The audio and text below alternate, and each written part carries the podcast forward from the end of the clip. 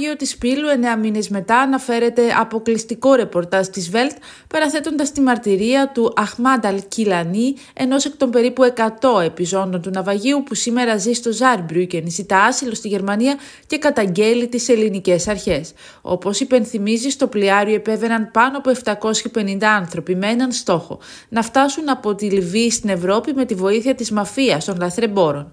Όπως αναφέρει ο Αλ-Κιλανί πρόκειται για μια υπόθεση χαρακτηριστική του παραλογισμού στα εξωτερικά σύνορα της Ευρωπαϊκής Ένωσης, εκεί όπου οι άνθρωποι δεν υπολογίζουν τίποτα για να φτάσουν στην Ευρώπη και οι λαθρέμποροι κάνουν δουλειές εκατομμυρίων, εκεί όπου οι αρχές ασφαλείας υποτίθεται ότι υπερασπίζονται τα σύνορα και συγχρόνως τα ανθρώπινα δικαιώματα.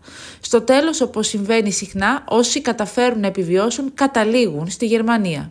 Το ρεπορτάζ περιγράφει την ιστορία του νεαρού από τη Συρία που αποφάσισε να φτάσει στην Ευρώπη με τον επικίνδυνο αυτόν τρόπο μαζί με φίλους. Περιγράφει αναλυτικά όμως και τις τραγικές ώρες πάνω στο μοιραίο σαπιοκάραβο, από την επιβίβαση ως το σταμάτημα του κινητήρα, τον εντοπισμό από την Frontex, αλλά και τις 10 ώρες που χρειάστηκαν για να φτάσουν οι ελληνικές αρχές και έπειτα όλη την αμφιλεγόμενη μέχρι σήμερα προσπάθεια προσέγγισης του υπερπλήρους πλοίου. Οι ισχυρισμοί του Αλκυλανή συμπίπτουν με αυτούς άλλων επιζώντων. Ωστόσο, η ελληνική κυβέρνηση απέρριψε τους ισχυρισμούς στην Βέλτα Μζόντακ. Η γερμανική εφημερίδα πάντως αναφέρει ότι μετά από ανάλυση σχετικού εγγράφου της Frontex φαίνεται ότι οι ισχυρισμοί της Αθήνας είναι ασύμβατοι με εκείνους των επιζώντων. Οι αρχές καθυστέρησαν προφανώς την έναρξη των προσπαθειών θαλάσσιας διάσωσης μέχρι ένα σημείο όταν πλέον δεν ήταν δυνατό να σωθούν όλοι.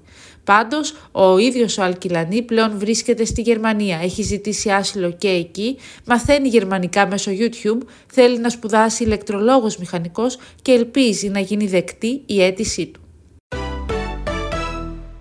Η Ελλάδα είναι η πρώτη χριστιανική ορθόδοξη χώρα που νομιμοποίησε τον γάμο για όλους. Πόσο ανεκτική είναι όμως τα αλήθεια, διαιρωτάται σε ρεπορτάζ της από την Αθήνα και τη Λέσβο το Spiegel Online.